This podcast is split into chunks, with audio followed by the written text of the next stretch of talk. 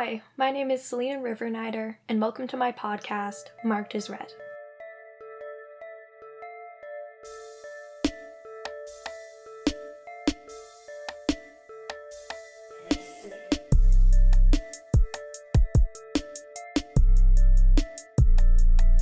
Happy Halloween! Well, I mean, kinda. I'm recording this before Halloween, but it will actually be released after Halloween. Um, well, anyway, Halloween is a state of mind, not a specific date. And Halloween is a great time for horror books. An even better time for horror books is Halloween during a pandemic where you should not have parties and gatherings and you have to find a way to feel festive without endangering yourself or others. But what if you don't have a lot of experience with horror books? What if you've already read a lot of horror books and you don't know what to read next? Well, you came to the right place. I have some books to talk about today the good, the bad, and the ugly. For reference, I'm judging these books off of a few criteria how invested I was in the story, how invested I was in the characters, how scary it was, and whether or not it lives in my head rent free. The first book is Doctor Sleep by Stephen King. I'm sorry, okay? I didn't like this book. It took about 300 pages for it to be remotely interesting. What horror book has a slow paced, boring plot? This one, apparently.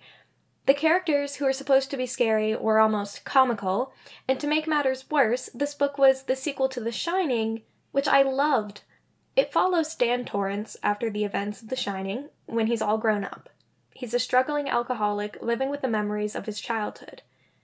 In the earlier parts of the book, when Dan is remembering the Overlook Hotel and other spooky characters from his childhood, I was thinking, okay, this is gonna be good.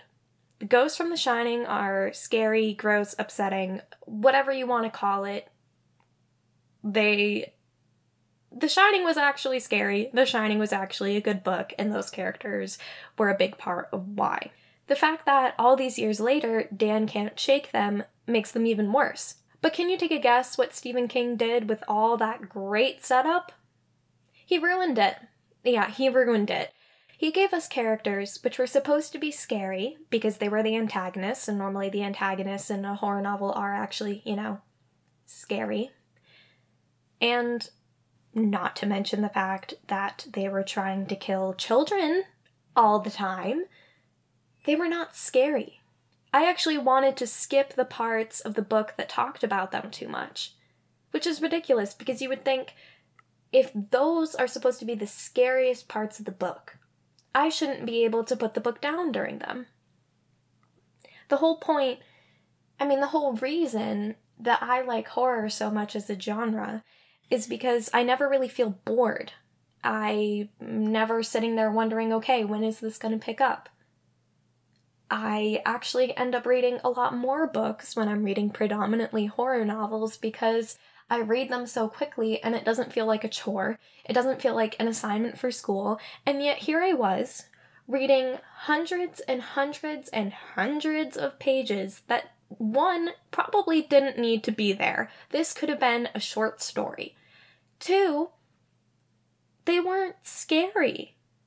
And they were supposed to be a sequel to a book which was actually very scary, which was actually a great length, which actually had characters that I remotely cared about. But no, no, Doctor Sleep just had to go and be a massive disappointment. To make matters worse, it was full of a particular writing trait of King's that I I personally I personally dislike it with a passion. He he objectified just about every female character excessively. Like I get it if it's actually part of the woman's character that she's attractive or her overt sexuality is important to the plot. But he was doing this in parts of the book that were supposed to be the scariest when I genuinely did not care about the physical appearance of the woman in question. I cared a lot more about the horrific things that she was doing or the fact that she had supernatural abilities. For example, in multiple scenes that describe the main antagonist, Rose, actively attempting to brutally kill a child with her supernatural abilities, Stephen King takes the time and a lot of it, okay? I'm a lot of it. A lot of your time in that book is spent reading about the physical attributes of Rose. To describe the lack of clothing that she's wearing while she's trying to kill a child. I don't think I've ever cared less about what a character's wearing when she's trying to kill a child using her mind. Uh, if it happened once, okay, fine. It happened to the extent that it actually impeded the scene's progression, which was okay.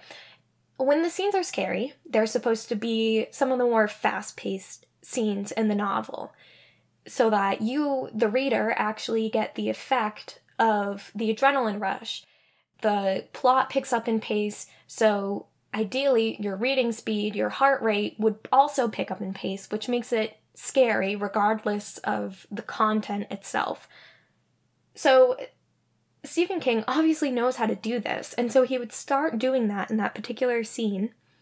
Start making it more fast paced, start making it scarier. The build up was great, and then all of a sudden, he would derail the whole thing to describe Rose's body in a way that made it very clear it served no other purpose than to objectify her.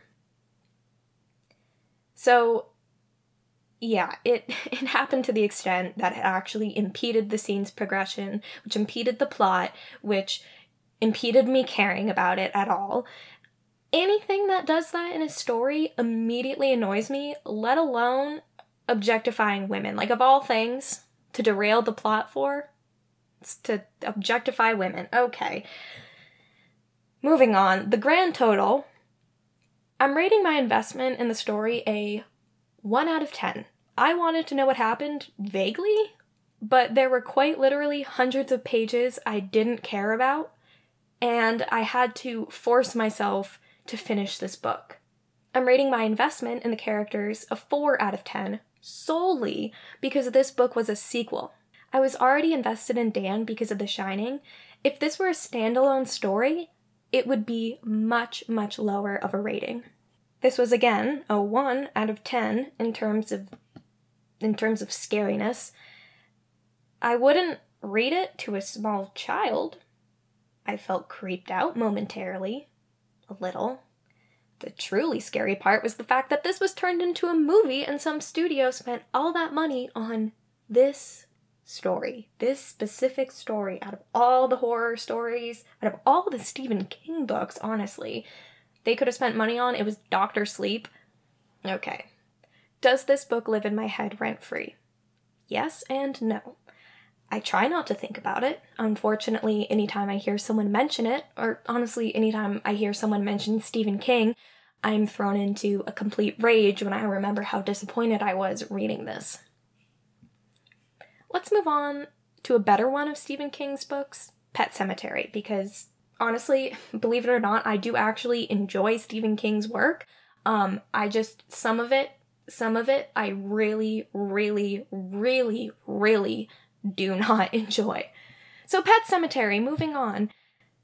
This is definitely a good book if you're just getting into horror and you want something scary, but not too scary. Although, disclaimer, I would not read this book if you can't stand it when something bad happens to pets. I mean, you probably could have figured that out for yourself because of the title, but you know, just in case. This book is like the opposite of Doctor Sleep. The characters, they're limited to just a few people. The setting, it's limited to a small ish space, unlike Doctor Sleep, where they decided, hey, let's just go across the entire country because that will make the plot really efficient. I have to stop talking about Doctor Sleep. This this podcast is just going to turn into me bashing Doctor Sleep for 45 minutes a day. You can figure out which bad things will happen to who. Sometimes, maybe you can take a guess. Maybe you can figure out the kind of bad things that will happen. But not all the time. Just enough that you have a healthy amount of dread, as you should, in a horror novel. The ending was excellent in a classic horror way, without any spoilers. It was a cliffhanger. And it was messed up. I sat there for a couple minutes after reading the last page thinking, okay, that was upsetting. I don't know what to do with myself now, which, in my opinion, means it was a good ending, especially for a horror novel.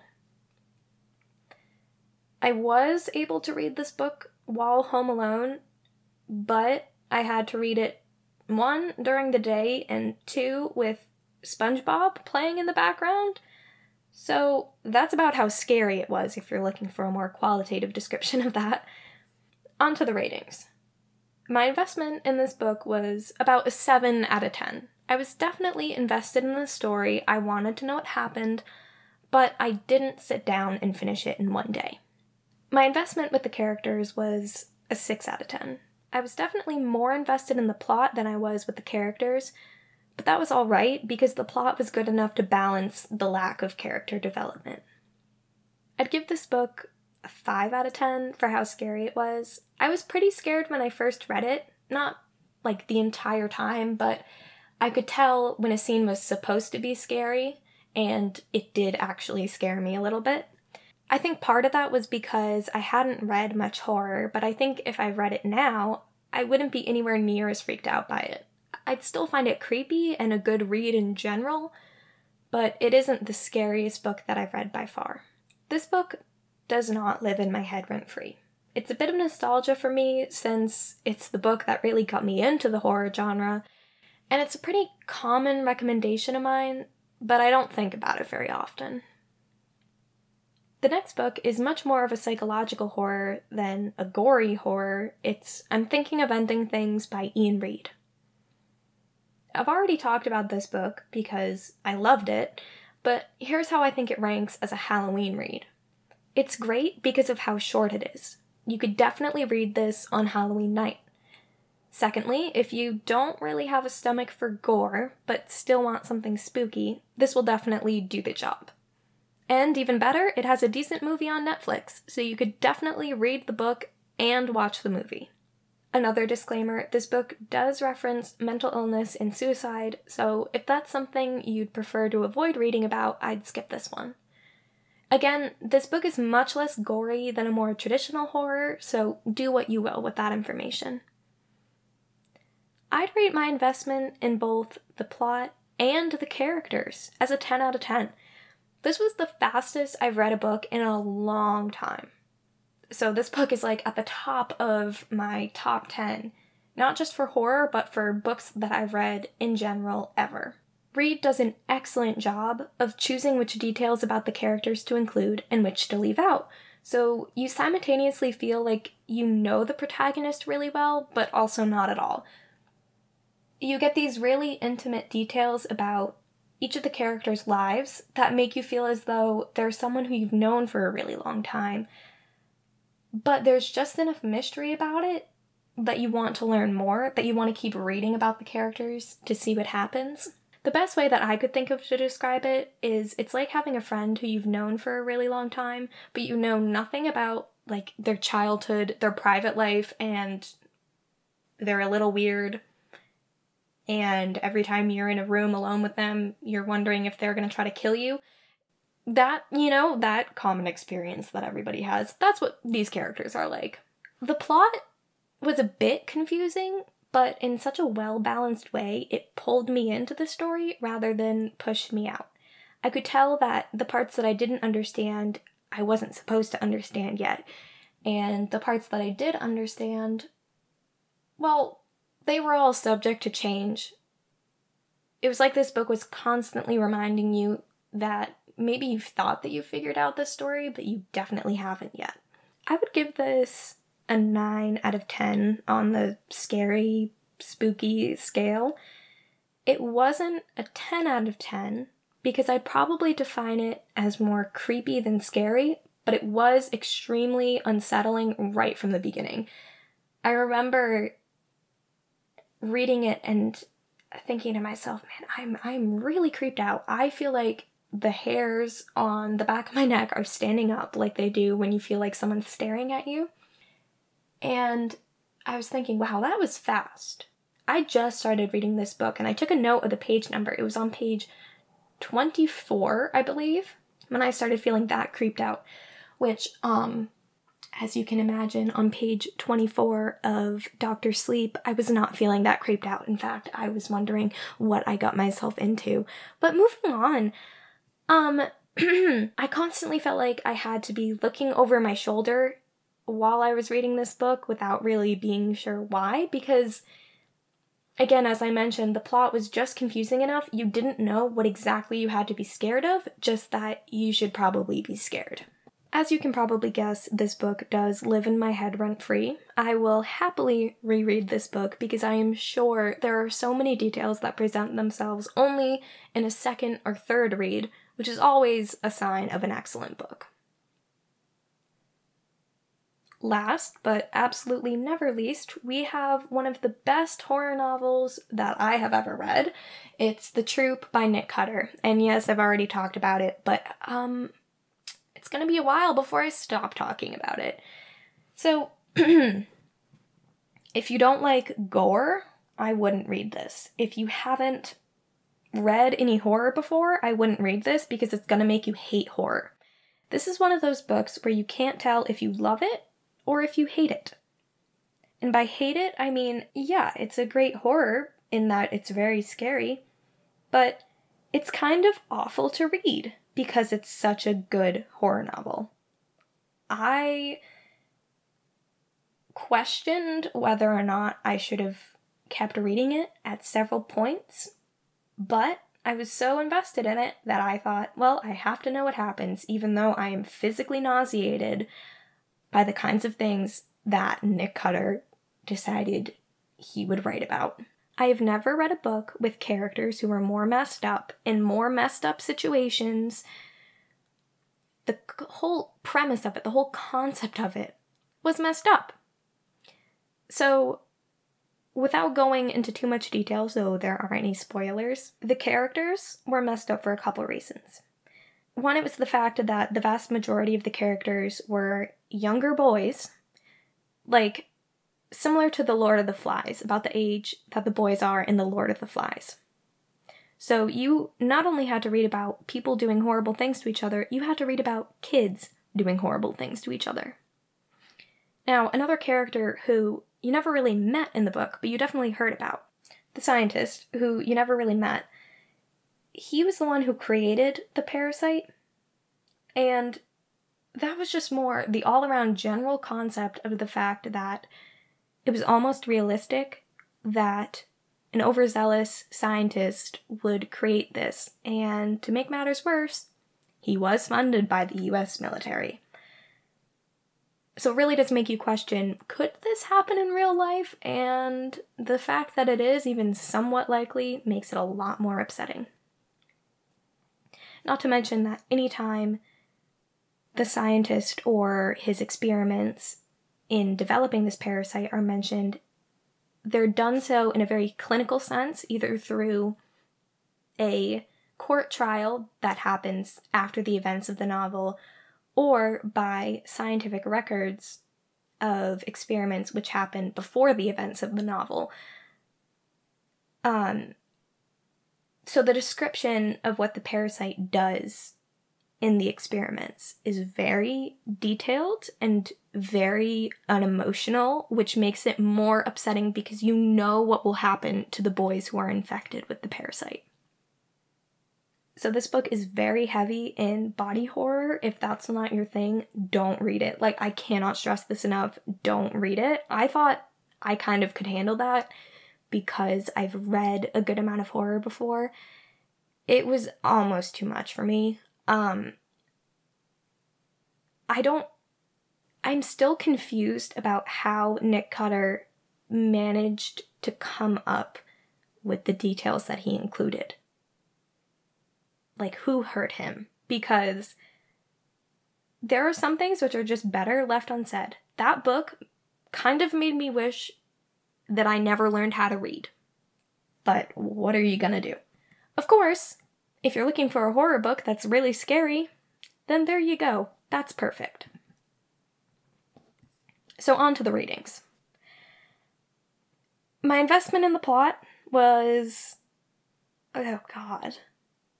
I mean, it was like a 10 out of 10, but I hated it.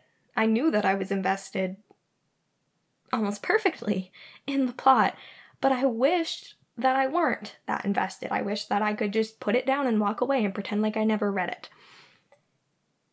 My investment in the characters. Um. I would give that a 9 out of 10. Not a 10 out of 10 because there were some characters which I didn't particularly care about. However, I don't think those were the characters that Nick Cutter wanted the readers to care about.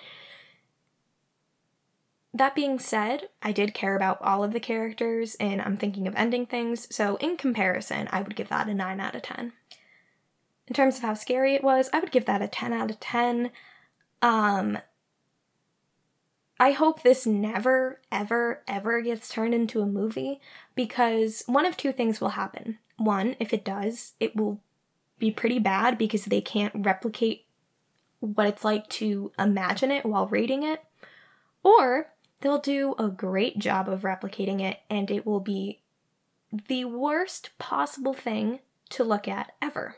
I don't want to actually see the things that happened in this book. I really don't want to hear the things that happened to this in this book to these boys.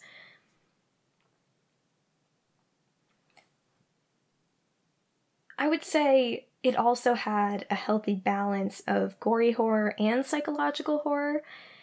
The gory horror, you know, obviously it's about a parasite and people getting infected with the parasite that makes them really, really hungry. You can kind of put two and two together about where that's going to go. But I would say it's a psychological horror in the fact that you are reading about younger kids.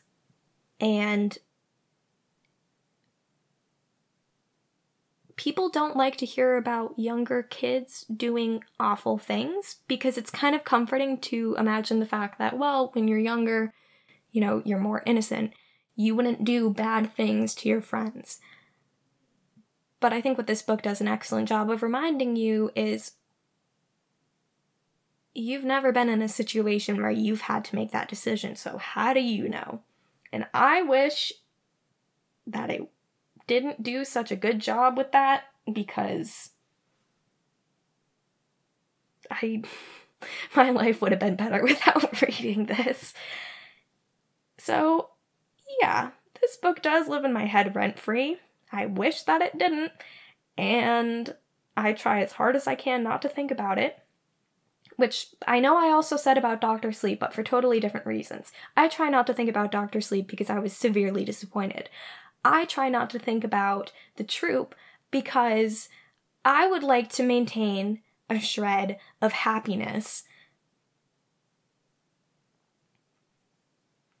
So there we have it. You have a couple books to choose from. If you're looking for more recommendations, although with much less detail and without a rating system like I had in this one, check out my second episode where I recommend a whole bunch of fall themed reads. If you like my content, be sure to follow me on Instagram and subscribe to my YouTube channel, both of which are at Selena Reads. Thank you so much for listening, and I will see you soon.